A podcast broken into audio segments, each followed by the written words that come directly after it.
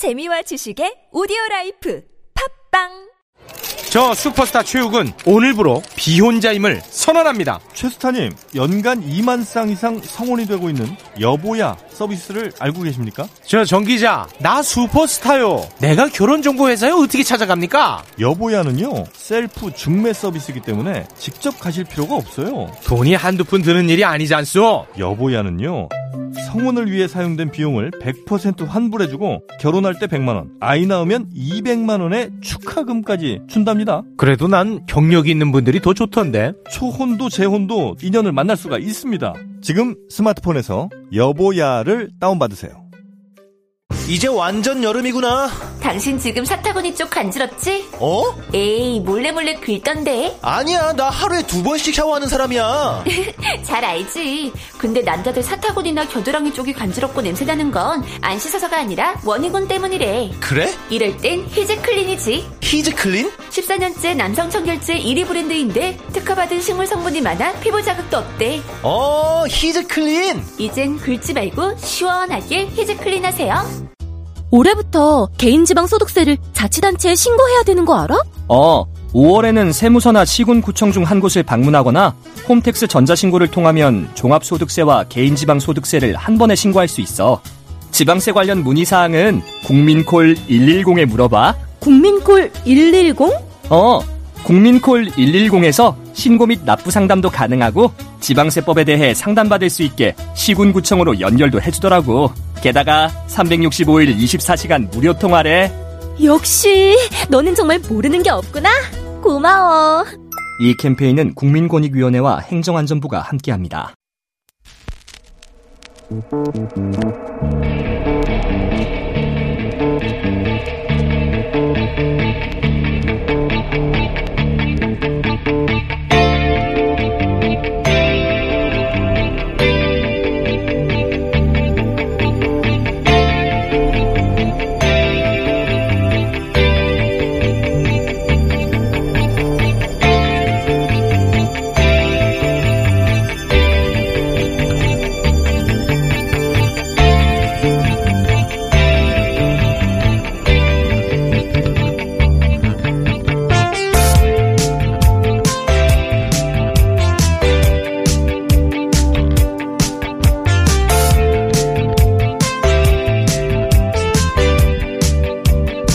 안녕하세요, 김호준입니다. 윤미향 당선자 관련해 쉼터를 당선자 아버지가 관리해서 문제라는 지적이 있었죠. 70대 노인을 외진 곳으로 보내 멀쩡한 주택이 바로 옆에 있는데 집이 비어있다고 해도 그 집에선 잘 수가 없다며 냉난방이 안 되는 컨테이너 박스에서 기거하게 하고 주택 관리를 시키며 월 평균 100만 원이 안 되는 돈만 지급했다.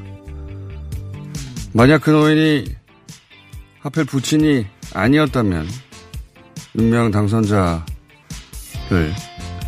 노동 착취의 주범이라고 비판했을 겁니다. 그 돈 받고 거기 가서 혼자 컨테이너에 7년간 기거하며 주택관리 누가 합니까? 더구나 기부금으로 마련된 공공자산이라 먼 길 가서 매번 관리 상태를 점검하지 않아도 될 만큼 신뢰할 수 있는 사람이야 하는 거죠. 예산도 없고 조건도 까다로우니까 결국 모 업체 공장장 하던 부친에게 부탁한 거 아닙니까? 그렇게 노년의 부친더러 최저임금도 안 되는 돈만 받고 연고도 없는 외진 곳에 가서 컨테이너 박스에서 혼자 살며 허드렛 일을 하게 하는 거 아닙니까? 이건 어떤 의미에서 불효라고 할 수 있죠. 이런 게 프레임입니다. 가족끼리 고생했다와 가족끼리 해먹었다 사이에서 가족끼리 해먹었다를 선택하는 것. 그런 예단으로 만든 프레임. 그렇게 판단할 수밖에 없는 확실한 근거도 없이 그런 외단을 왜 하는가. 분명한 목적이 있을 때 그렇게 하죠. 김원준 생각이었습니다.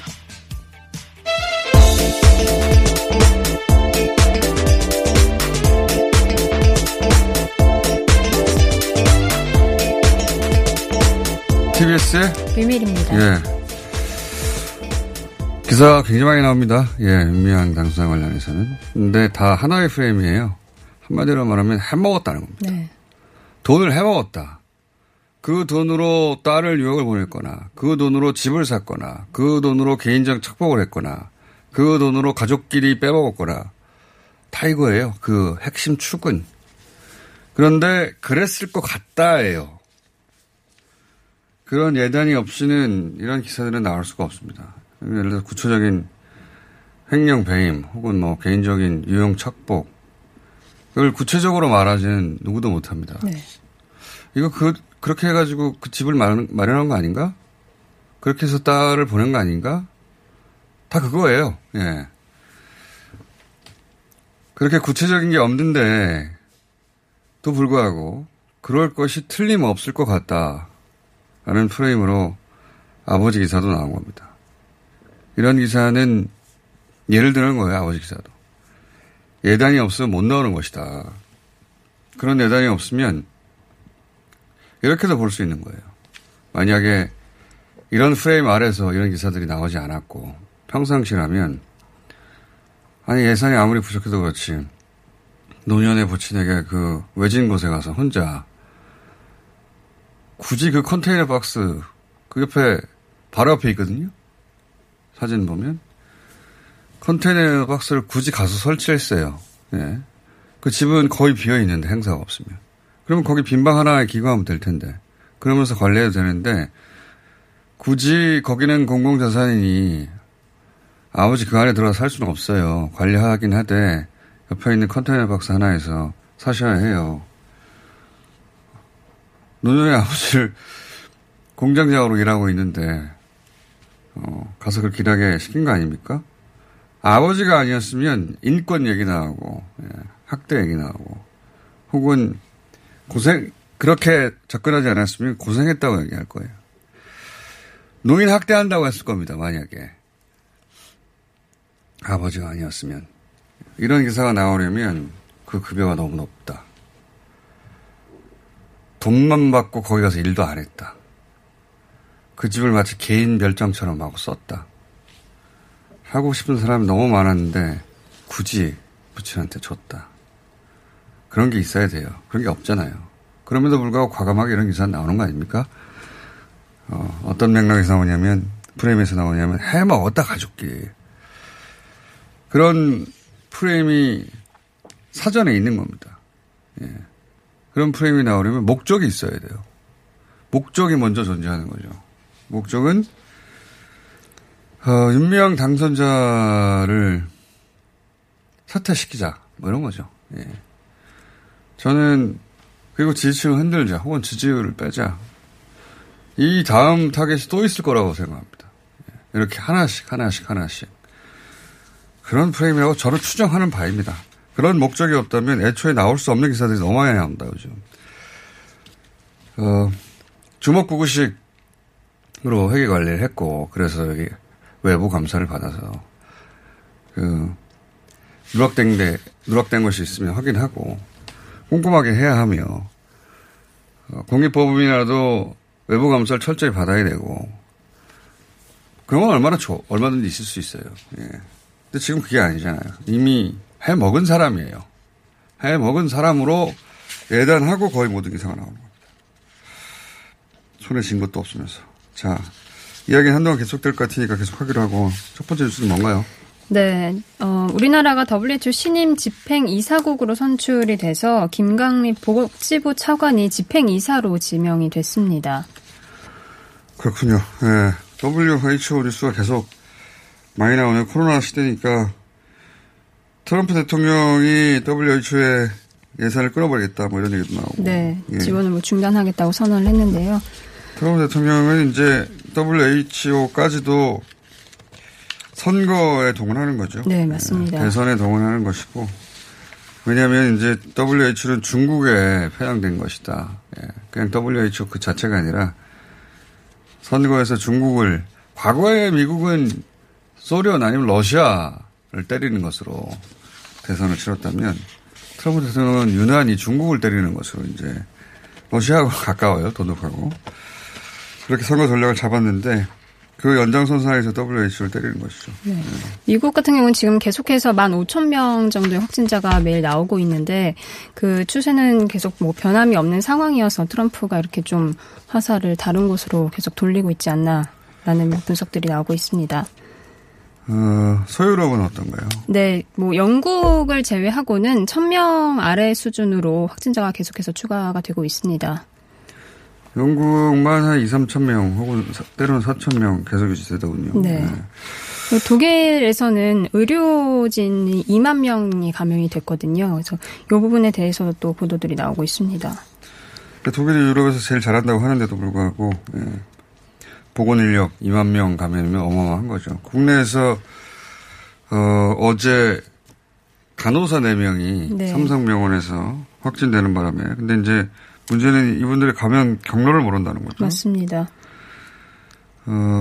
다행히 그 수술실은 응압실이라고 하던데 감염 경로가 모르고 특히 의료진이야 그리고 삼성병원은 큰 병원이라 네. 하루 네. 뭐 10,000명 단위 정도 그 외래 진료도 이어지고 있어서 경로를 파악하는 게 좀 그래서 좀 걱정이 되고 다른 일반 확진자 4명하고는 다른 거니까.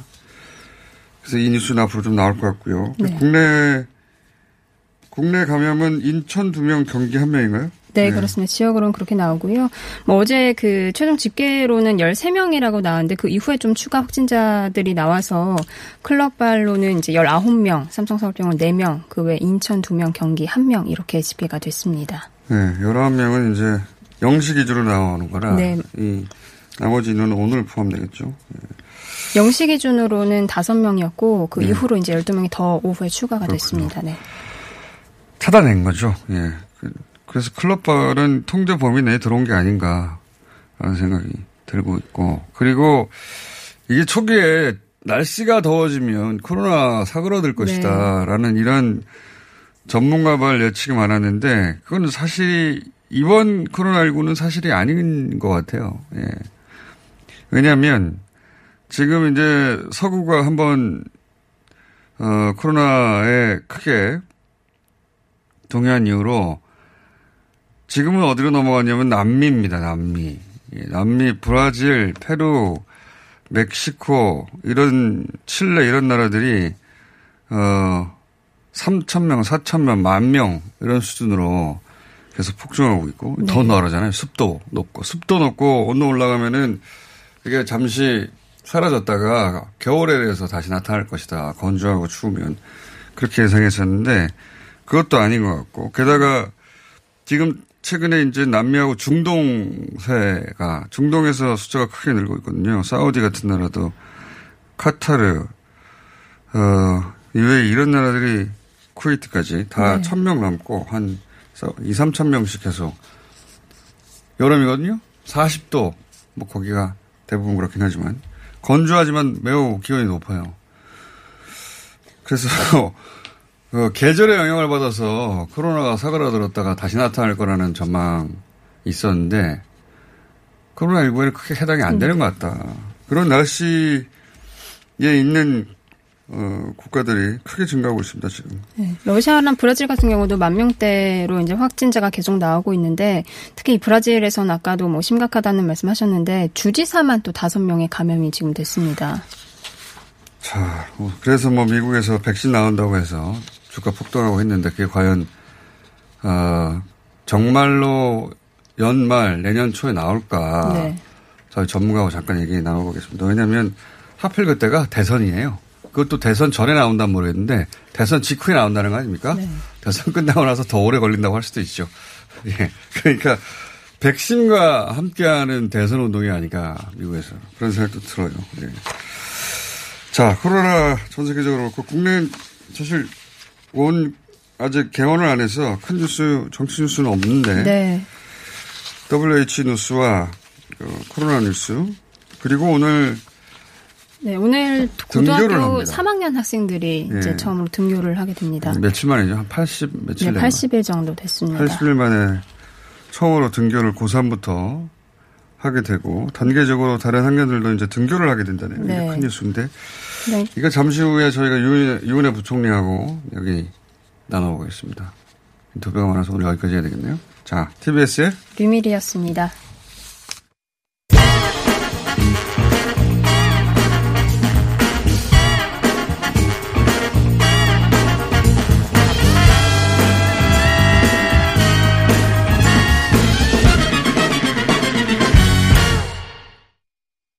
오늘 고3 등교 수업이 시작됩니다. 유은혜 사회부총리 겸 교육부장을 전화 연결했습니다. 안녕하십니까, 장관님. 네, 안녕하세요. 이태원 그 집단 감염 때 또 한 번 더 연기하는가 아닌가 싶었는데 예정대로 오늘 고3은 등교 수업이 시작되네요. 네네. 그 연기하지 않고 오늘부터 이제 등교 수업하기로 한 그런 결정은 왜 나온 겁니까? 이제 이태원 클럽발 그런 감염에 이제 우려가 굉장히 커서 일주일 다시 연기를 했었는데요. 예. 이제 전문가들이나 방역 당국하고 이제 긴밀하게 협의를 해왔는데, 지금 상황은 우리 이제 방역 체계 내에서 통제 가능한 범위라고 판단을 했고요. 그리고 이제 코로나19 상황이 언제 끝날지 알 수가 없고 이런 부분적인 감염들은 계속 일어날 수 있다. 그런데 그게 끝날 때까지 기다린다고 무한정 이렇게 늦출 수는 없는 상황이고요. 또 가을에 2차 대유행이 온다는 그런 얘기도 있고, 그래서 우리가 이제는 그 과거 코로나 이전과는 다른 새로운 일상, 아이들에게도 새로운 학습 방법이나 생활 수칙, 학교 생활 이런 것들이 필요한 게 아닌가. 그리고 특히 이제 고등학교 3학년 학생들은 진학이나 이제 그렇죠. 진로 네. 때문에 더 이상 등교를 늦출 수가 없고 학교 현장에서도 고3부터 순차적으로 등교를 하는 것이 필요하다는 의견이 많이 있었습니다. 예. 알겠습니다. 이게 뭐 얼마 후 최대 고비 이런 말이 이제 의미가 없는 것 같아요. 예. 네네. 이게 언제 종식될지도 모르고 한동안 조용하다가 어느 순간 또 어떤 집단 감염이 또 있을지도 모르는데 언제까지 미룰 수는 없는 것이다. 네네. 알겠습니다. 그러면 다만 예. 말씀하십시오. 이제 그런 위험성이 항상 있기 때문에 예. 철저하게 그 방역을 하고 생활 수칙을 잘 지키고 중요한 거는 학교 내에서도 그 밀집도 접촉면 이런 것들을 최대한 낮춰야 되기 때문에 예. 그렇게 철저한 방역과 또 학사 운영 과정에서의 밀집도를 최대한 낮출 수 있는 방법을 아주 구체적으로 학교에 맞는 그 사정에 맞는 방법으로 다 마련을 해서 그렇게 아이들을 이제 안전하게 등교 수업할 수 있도록 준비하고 점검하고 계속 챙겨나가는 게 필요할 것 같습니다. 알겠습니다. 그 이전에 없던 방식으로 이제 모든 게 운영돼야 되는데 예를 들어서 네. 제가 듣기로는 급식 같이 밥 먹을 때 네네. 뭐 가림막을 설치하고 지정 좌석제를 두고 그리고 배식도 시간을 이제 분산시키고 뭐 이런 식의 기준들을 학교 형편에 맞게 계속 만들어가는 거 아니겠습니까, 그죠? 네. 등교 시간이나 뭐 쉬는 시간이나 원래는 따르릉 울리면 다 같이 쉬는 건데 쉬는 시간을 따라 한다든가 수업을 따라 한다든가 등교 시간을 나눈다든가 이렇게 접촉을 최소화하는 방안들이 이제 강구되고 있는 거죠. 네, 그렇습니다. 거의 대부분의 학교에서 오늘은 이제 고3만 등교를 하지만 다음 주에 학년이 이제 확대가 되면 예. 등교하는 시차를 그러니까 한 시간대에 몰리지 않도록 10분, 15분 단위로 등교 시간대를 조정한다거나 또 수업 시간도 5분, 10분 단위로 이제 학년별로나 아니면 같이 그 교실이 있는 그 층에 이동 범위를 접촉 범위를 최소화시켜야 되기 때문에 수업 시간, 쉬는 시간, 그러니까 쉬는 시간 이제 화장실 가는 시간에 몰리지 않게 시차를 조정한다거나 급식도 뭐 3학년은 3교시 끝나고 하고 급식실에서 해야 될 경우에 다른 학년은 4교시 끝나고 한다든가 해서 시차를 다 조정을 하고 또 급식도 최대한 급식실에서 다 모여서 먹는 게 아니라 교실에서 개인 가림막을 가지고 교실 안에서 밥을 먹는 학교들도 있고요.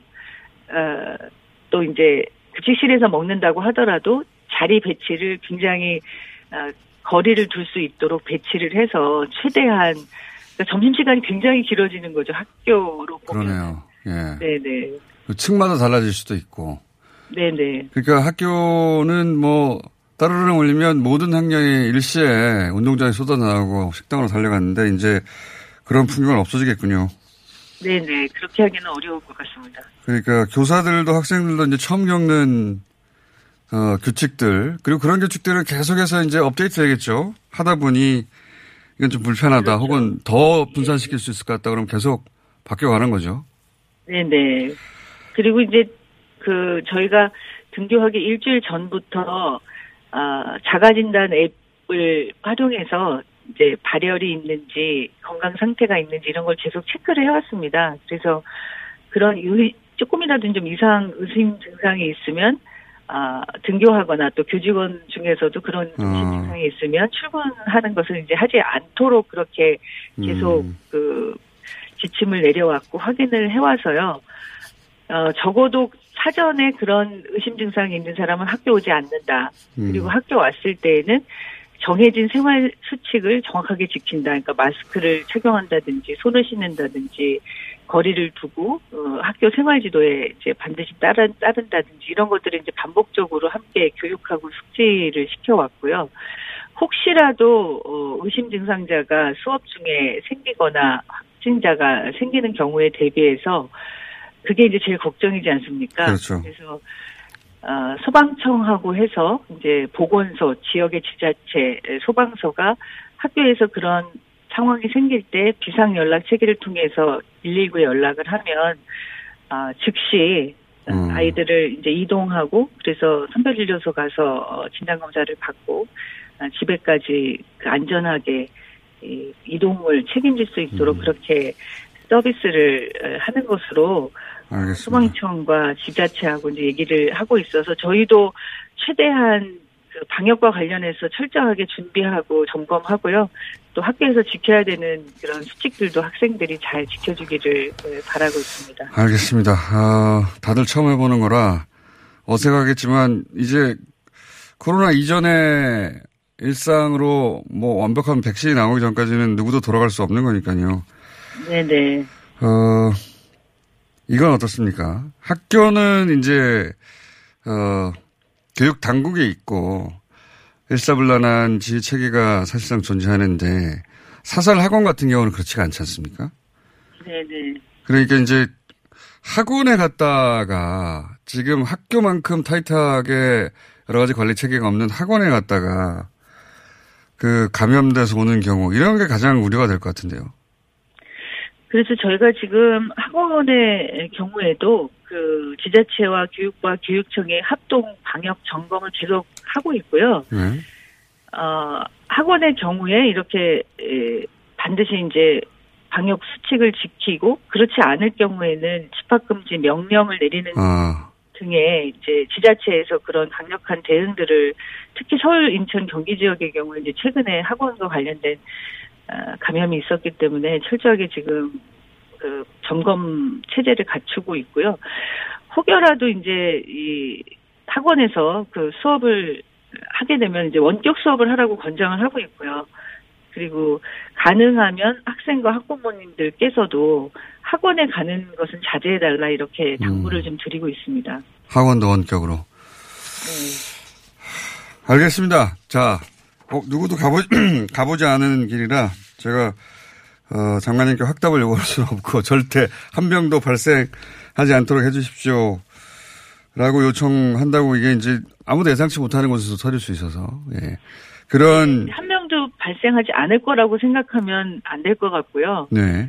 항상 그런 위험이 있다는 것은, 인지를 하고. 그 다음에 어떻게 할 것인가. 그것에 대한, 예, 철저한 대책과 신속한 대응 체계를 갖추는 것이 현실적인 것이라고 생각합니다. 그런 것 같습니다. 저희는, 예, 한 명도 확진자나 그런 감염 피해가 생기지 않도록 최대한 모든 교육 관계자들이 노력하지만 만에 하나라도 그런 일이 생길 수도 있다. 예. 그런데 그런 일이 생긴다고 하면 지금의 비상 대응 체계를 통해서 신속하게 차단하고 대응을 해서 빠른 조치를 취하도록 하겠다. 그렇게 체계를 갖추고 있습니다. 알겠습니다. 오늘 여기까지 듣겠습니다. 감사합니다. 네, 고맙습니다. 네, 걱정이 많으시겠습니다. 유은혜 교육부 장관이었습니다. 긁지 말고 뿌리세요 글루타셀. 축하합니다. 여러분들께 꾸준히 사랑받아온 글루타셀이 런칭 5주년을 맞아 처음으로 할인 이벤트를 실시합니다. 더운 날씨에 땀이 나고 피부가 민감해진다 싶으면 무작정 긁지 말고 특허받은 글루타셀 스프레이로 피부를 편안하게 해주세요. 기간은 5월 15일부터 6월 15일까지 전국에 있는 글루타셀 취급약국이나 인터넷에서 확인하세요. 자동차에서 발생하는 대기오염 물질이 서울 지역 미세먼지의 약 25%를 차지한다는 사실 알고 계신가요? 고농도 미세먼지가 자주 발생하는 12월부터 3월까지 저공해 조치를 하지 않은 배출가스 5등급 차량의 운행이 제한됩니다. 3월 말까지는 시범 운영하고 올해 12월부터는 위반 차량에 과태료 10만 원이 부과됩니다. 서울시는 노후 차량의 조기 폐차 보조금과 매연 저감 장치 부착을 지원하고 있으니 12월 이전까지 미리미리 대비하세요. 자세한 사항은 120 다산 콜센터로 문의하세요. 이 캠페인은 TBS와 서울특별시가 함께합니다. 매일매일 또는 평생이 다이어터이신 분들을 위한 희소식입니다. 입소문으로 압도적 품질을 인정받은 대장사랑에서 듀이어트 챌린지 5기를 모집하고 있습니다.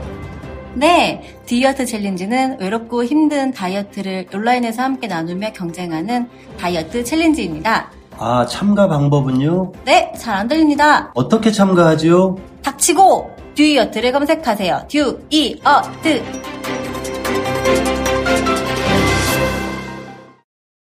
박지희씨, 코업이 또 완판됐네? 재구매가 많아서 그런 것 같아요. 먹어보면 아침이 다르다고 하잖아요. 오빠들은 어때? 9가지 멀티비타민에 페루산 마카가 콜라보돼서 그런지 아침 활력이 달라. 코업 진짜 좋아. 나는 먹은 날과 안 먹은 날 차이가 확 나더라고. 코업 안 먹으면 너무 불안해. 팟캐스트 유일 멀티비타민과 페루산 마카의 환상적인 콜라보. 검색창에 코어업 검색하세요.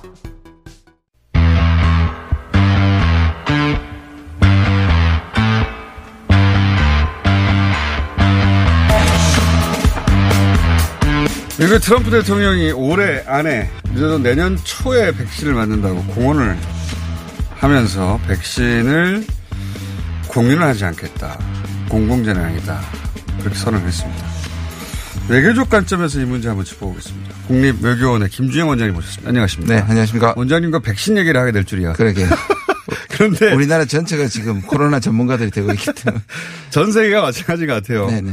그런데 백신 얘기 나오니까 전세가 들썩들썩합니다. 네, 맞습니다. 예. 왜냐하면 다들 탈출구가 없는데 유일한 탈출구는 백신일 것 같은데. 네. 그래서 전 세계가 공동 기금을 만들어서 개발한 다음에 공공재로, 왜냐하면 한 나라 해결된다고 될 일이 아니니까요. 예. 그런 얘기 하는 가운데 트럼프 대통령이 갑자기 아니야, 공개할 수 없고 미국이 개발해가지고 미국이 가질 거야. 네. 근데 그것도 이제 올해 안에 나와, 내년 초에. 네. 요거 이제 그게 과연 의학적으로 가능한 것인가 하는 건 저희가 전문가와 또 뒤에 이야기 나눌 텐데, 선생님과 외교 쪽에서는 어떻게 보십니까? 외교적으로는 그야말로 이 도깨비 방망이인 거죠. 네. 사실 이 자체가 말씀하신 것처럼 어떤 나라도 확실하게 뭔가 해결되는 게 못 보여주니까 백신이 나오면 모든 것이 해결된다는 데 쪽으로 몰리니까. 그리고 지금 보면 미중이, 네, 사실상 미중이 모든 영역에서 사실 싸워왔는데 이제 그렇죠. 백신에서 그야말로 대결투를 하고 있는 것이고 책임론도 존재하고, 그러니까 딱 보면 바이러스는 중국발인데 그렇죠. 미국이 백신을 가지고 다 해결했다. 이게 그러니까요. 최고의 구도가 되는 것이죠. 중국은 바이러스고 미국은 백신이야. 네. 이 구도를 트럼프 대통령이 딱 잡은 거 아닙니까? 그렇죠. 네. 아주 심플한 구도고. 그렇죠. 이 관점에서 모든 선거운동을 하겠죠. 제가 여러 번 말씀을 드렸는데 트럼프의 전략, 통치 전략은 무조건 갈라치기입니다. 그런데 국내도 갈라치고 세계도 갈라치는 거니까. 게다가 미국 내부에 줄이라고, 자기 스스로 줄이라고 얘기하는 백인들은 이민자라든지 난민이라든지 유색인종하고 갈라치기를 하는 것이고, 세계로 보면 사실 중국이 너무 갑자기 부상하다 보니까 중국에 대해서 시샘이나 뭔가 싫어하는 국가들이 존재하는 데다가. 견제하라는. 예. 뭐 유럽도 견제하는 움직임이 있고. 그렇죠. 예. 국내에도 사실상 미국이 굉장히 분열된 나라인데 중국 문제만큼은 거의 99% 합의한다고 보시면 됩니다. 여야가 그렇다고 하더군요. 네. 항상. 그래서 구도가 굉장히 이제 그 트럼프 대통령 진영에서는 구도가 아주 심플한 거예요. 바이러스, 나쁜 것, 악한 것, 다 중국. 네. 그 다음에 그걸 해결하는 백신, 좋은 것, 해결사, 트럼프 대통령. 네. 얼마나 심플합니까? 지금 내부에서 1년 내는 절대로 안 된다는 것이 거의 중론인데 아까 뭐 전문가 나오셔서 말씀을 하시겠지만. 네. 묘하게도 그게 내년 초란 말이에요. 아니, 올해 말 아니면 내년 초라고 계속 얘기하잖아요. 네. 그러면서 중간중간에 이걸 선거운동의 관점에서 보자면 네. 필요할 때마다 트럼프 대통령이 그 이제 다 됐다. 또 다른 실험은 된다. 곧 나온다. 네. 그런 뉴스와 함께 선거운동을 갈 게 거의 눈에 보입니다. 그리고 또 약간 과장의 천재이기 때문에 굉장히 포장을 잘 할 겁니다. 네. 곧 발견된다. 곧 발견된다. 일종의 파랑새인 거죠. 중간 단계까지 왔다. 곧 네. 나왔다. 네. 물론 실제 그렇게 된다면 그 자체로 좋은 거죠. 그러니까 이게 묘한 거예요. 대놓고 네. 또 비난을 못 하잖아요. 그럼 백신 개발하는 걸 왜 비난하냐. 그러니까 안 되란 말이냐. 네. 뭐 이렇게. 아주 기가 막힌 선거운동 전략입니다. 그래서 만약에 약속을 10월로 했으면 안 되면 선거가 망하는 건데 네. 절묘하게 올해 말이에요. 그러니까 선거 끝난 다음이에요. 선거 끝난 다음에 자기가 당선된 다음에 아 어려움이 있어가지고 연말은 안 된다. 네. 내년이다. 내년 후내년이다. 이렇게 한다고 대통령이 한번 뽑혔는데 네. 아주 좋은 선거 전략이죠. 그렇죠. 만약에 혹시라도 이건 지나친 추정일 수도 있는데요. 이게 상황이 이제 자기 선거 전략이 굉장히 불리할 경우에는 이게 이제 전문가들하고 부딪히는 문제인데 좀 네. 빨리 백신이 네. 사실 안정성이 그 확보되지 못했는데 에서도 예. 그게 많은 사람들이 걱정하고 있는 것 같습니다. 그러고도 남을 진영이라. 그리고 이게 미국이 예를 들어서 내년에 개발에 성공한다 하더라도 걱정이에요. 왜냐하면 이제 유럽이나 우리도 포함해서 우리나라도 포함해서 이것은 다 같이 개발해서 공공재로.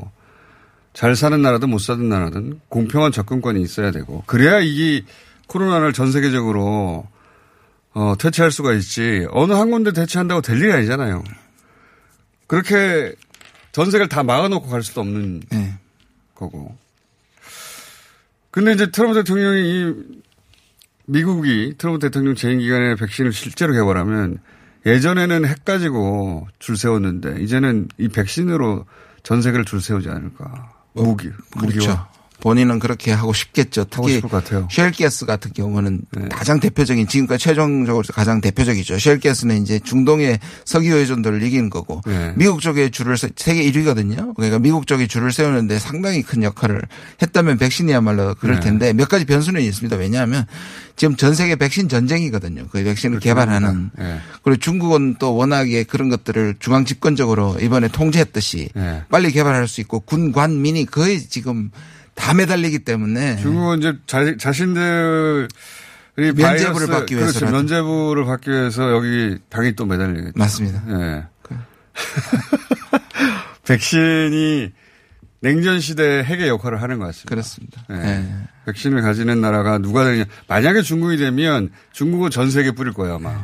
그래서 음모이론 하는 사람들은 결국 병을 뿌려놓고 그걸 해결하는 방법을 가지고 세계를 지배한다 이런 뭐 이런 예.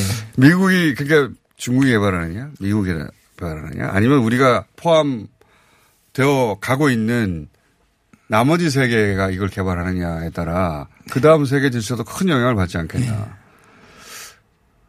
그런 상황입니다 지금. 네, 네. 그래서 저희가 그렇다고 하더라도 저는 뭐 너무 이른 감이 좀 있긴 하지만 미국 대선이 그렇게 트럼프 마음대로 되지 않을 수도 있다고 저는 개인적으로 생각을 합니다. 아, 그러시군요. 왜 그렇게 생각하십니까? 왜냐하면 기본적으로 지난번에 제가 가장 주목하는 부분은 지난번에는 정말 기적 중에 숫자로만 가능한 이론으로만 가능할 그렇죠. 정도의 기적이 일어났기 때문에 그런 시나리오를 누군가 제시했다면 할 수 있을까요? 그러니까 네. 누군가 시나리오를 사전에 그렇게 제시했다면 네. 야, 이런 경우 어떻게 일어날 거예요? 맞습니다. 네. 거의 수학적으로도 불가능한 네. 늦게 일어났기 때문에 그게 재현될 수 있을까? 물론 그 사이에 지금 현재 대통령이라는 프리미엄이 있겠지만 네. 쉽지 않을 것이고 그래서 지금 백신만 가지고 얘기하는 게 아니라 사실 빨리 사실 문제가 해결되지도 않았음에도 불구하고 백신을 내세워서 보통 정상 생활로 돌아가라거든요. 왜냐하면 네. 자기 최대 옆집으로 보는 것이 경제인데 네. 이게 길을 실수록 U자나 L자로 가버리면 자기의 실적이 다 없어지기 때문입니다. 몇 개월 사이에 경제 회복되겠습니까? 근데 미국에서도. 그래도 이제. 더 떨어지진 않도록. 아니, 경제는 심리거든요. 말씀하신 것처럼 백신이 개발돼서 주가가 올라가잖아요. 기대 심리가 올라가면 적어도 자기 임기 안에서는 경제가 무너지지 않는다는 생각을 갖고 있는. 알겠습니다. 이 가운데,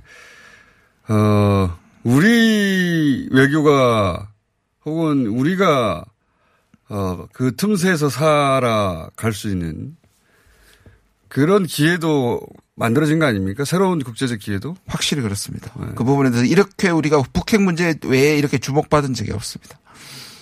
그런데 이걸 잘 이용해야죠. 어떤 기회가 있는지 잠깐 설명해 주시죠. 지금 사실 미국과 동맹국을 하고 있는 국가가 동맹국 지위를 60개국 정도 됩니다. 네. 미국과 동맹국에 준하는 지위를 갖고 있는 중국을 제1위의 무역국으로 가지고 있는 국가가 110개입니다. 아. 그래요? 그 사이에서 사실 세계는 전부 낀 국가입니다. 그야말로. 우리나라만 끼어 있다고 생각하지만. 미국과 중국 사이에 낀 것은 대부분의 주요 국가에 다 끼어 있다. 예외가 없습니다. 뭐 영국도 프랑스도 독일도 예외가 없죠. 네. 그런데. 하긴 화웨이 가지고 얘기하는 거 보면 네. 미국은 화웨이 쓰지 말라고 그러고 유럽의 일부 국가들은 무슨 소리야 쓴다고 하고 끼어 있죠 다들. 그렇죠. 그런데 네. 우리는 경제뿐만 아니라 분단 국가에다가 북중러 한미일이 네. 사실상 냉전의 잔재가 남아 있지 않습니까? 네. 그러니까 제일 최악이라고 생각하는데 세계는 생각이 좀 다릅니다. 한국이 어떻게 하느냐에 따라서 그들이 오히려 한국을 벤치마킹할 가능성이 굉장히 많습니다. 낀 자의 살 길을 우리를 통해서 본다. 왜냐하면 우리가 최전선이니까 후방에 있는 사람들이 한국을 보고 따라할 가능성이 있고요. 그런데 이번에 이 코로나는 가장 그 예가 되고 있는 겁니다. 일리 있네요. 네. 그러니까 미중 사이의 힘겨루기에 다들 끼어 있는데 네. 이번에는 이제 그 전선이 코로나로 섰는데 마침 우리가 방역 모델이 전 세계적으로 인정하는 모델이니까 발언권이 있잖아요. 한번 보십시오. 처음에 우리 논란을 한번 생각해 보십시오. 중국 왜 안 막냐. 예. 중국도 안 막으면서 성공하고 중국한테도 사실상 적대관계. 우리가 만약 미국하고 같이 욕을 했더라면 예. 또 막았더라면 한중 관계가 나빠졌을 겁니다. 예. 그거 안 했죠. 그러면서도 사실 우리가 또 미국을 도우면서 예. 진단시약을 도우고 각 주지사들하고 하면서 사실 두 사람이 어떤 해법을 제시했단 말이에요. 절묘하게 가운데 서 있는 거죠. 그러니까 예. 이게 하나의 시금석이 될 수 있죠. 다른 국가들한테는. 이렇게 그러니까 방역을 가지고 외교를 할 수 있게 된 거네요. 네. 말하자면. 실제 한 거네요. 그렇죠. 한 겁니다. 재밌는 시각이고 일리 있는 네. 시각입니다. 그래서 이 소위 양 세력의 긴장 관계는 앞으로 계속될 텐데 네. 다른 나라들 다들 고민이죠. 그렇죠. 네. 그래서 주목해야 될 국가가 프랑스라든지 독일이라든지 캐나다가 지금 우리하고 이 국가들도 굉장히 괴롭거든요. 그러니까 한국하고 뭔가 연대, 예를 들어서 백신은 공공재다라든지 네. 그다음에 WHO 나왔지만 잘못했지만 지금은 블레임 게임 서로 욕할 때가 아니라 합의할 때다 이런 것들이 사실 하나의 원칙으로 자리 잡거든요. 그러니까 우리가 미중 사이에서 뭘 선택하다기보다는 이들 국가와 연대하는 것이 굉장히 필요합니다. 그런 나라들이 우리하고 연대하고자 하겠네요. 네. 지금은 하고자 하죠. 네. 우리도 필요하고요. 왜냐하면 이 코로나 국면에서 발언권이 있으니까. 맞습니다. 예. 네. 저 나라가 저렇게 말할 자격이 있지라고 인정해 주니까 예전에 무기나 다른 거 가지고는 안 됐는데 이거는 되니까. 그러네요. 그러니까 프랑스도 프랑스 제약회사에서 개발하는 건데 미국이 투자해가지고 네. 그 회사가 백신을 개발하더라도 미국에 먼저 공급하겠다. 네. 이렇게 얘기하고 있다는 건 애초에 그렇게 계약이 됐다는 거 아닙니까? 네네네. 네, 네. 그럼 프랑스 정부 입장으로서는 이제 황당한 거죠. 네. 네. 그렇습니다. 근데 사기업이니까 어떻게 하지는 못하고. 네.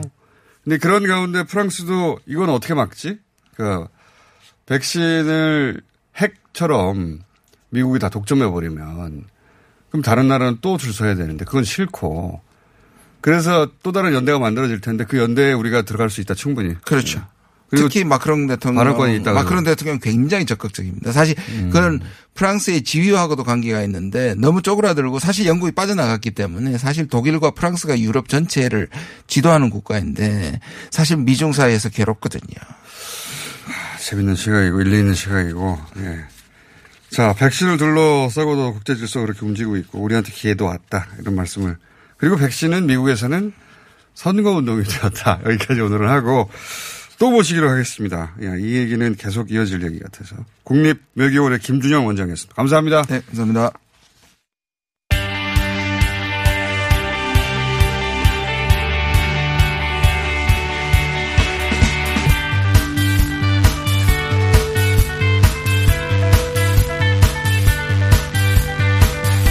자, 이 백신 이야기 좀 더 이어가 보겠습니다. 국립암센터대학원의 예방의학과 기모란 교수님 나오셨습니다. 안녕하십니까? 안녕하세요. 트럼프 대통령이 이제 모더나라는 기업에 45명을 가지고 실험했더니 그중 8명에는 중화항체가 뭐 전문 용어 막 나옵니다. 예. 그래서 일반인들 보기에는 어머 백신 개발되나 봐 이런 뉴스를 받아들였거든요. 전문가들이 보기에는 어떻습니까? 이제 다 같이 마라톤을 시작한 거죠. 아니, 마라톤 첫 단계예요? 예, 그래서 이제 모더나가 이제 초반에 선두주자로 앞에 나선 겁니다. 마라톤에서는 초반에 치고 나는 사람들이 꼭 끝까지 이긴다는 보장은 거의 없죠. 없는데, 예, 끝까지 이긴다는 보장은 없고 네. 이제 이 모더나가 사용한 게 mRNA라는 걸 가지고 사용을 했기 때문에 좀 더 빨리 할 수 있었던 거예요. 아, 그게 여러 백신 개발 기법 중에 하나인데, 예, 근데 사실 이 mRNA로 한 개발해서 나와서 쓰이고 있는 백신은 없습니다. 그래서 빠른데 예. 뭐 안정성이 최종적으로는 보장이 안 된다는 예.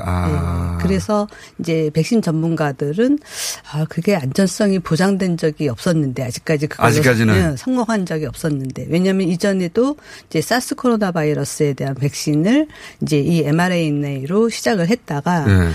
이걸 가지고 처음 일상을 해봤더니 오히려 감염이 더 악화되는 양상이 나타났어요. 아, 백신을 만들었는데 예, 잠깐만요. 일상이라고 하셨는데 예.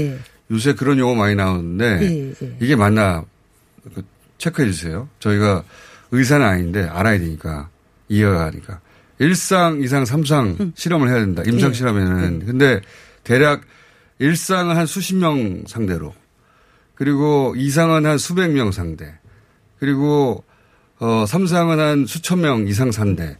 이렇게 범위를 넓혀가며 인체 실험하는 걸 말하는 거죠. 예, 그런데 이제 중요한 거는 보통 이제 말씀하시는 분들이 헷갈리는 게 예. 실험이라고 얘기하는데 예. 실험은 동물에 대고 실험을 하는 거고요. 실험하는 것이고. 사람에서는 시험입니다. 알겠습니다. 예, 그래서 예. 영어로는 이제 트라이얼이고요. 클리니컬 트라이얼이고요. 일상은 예.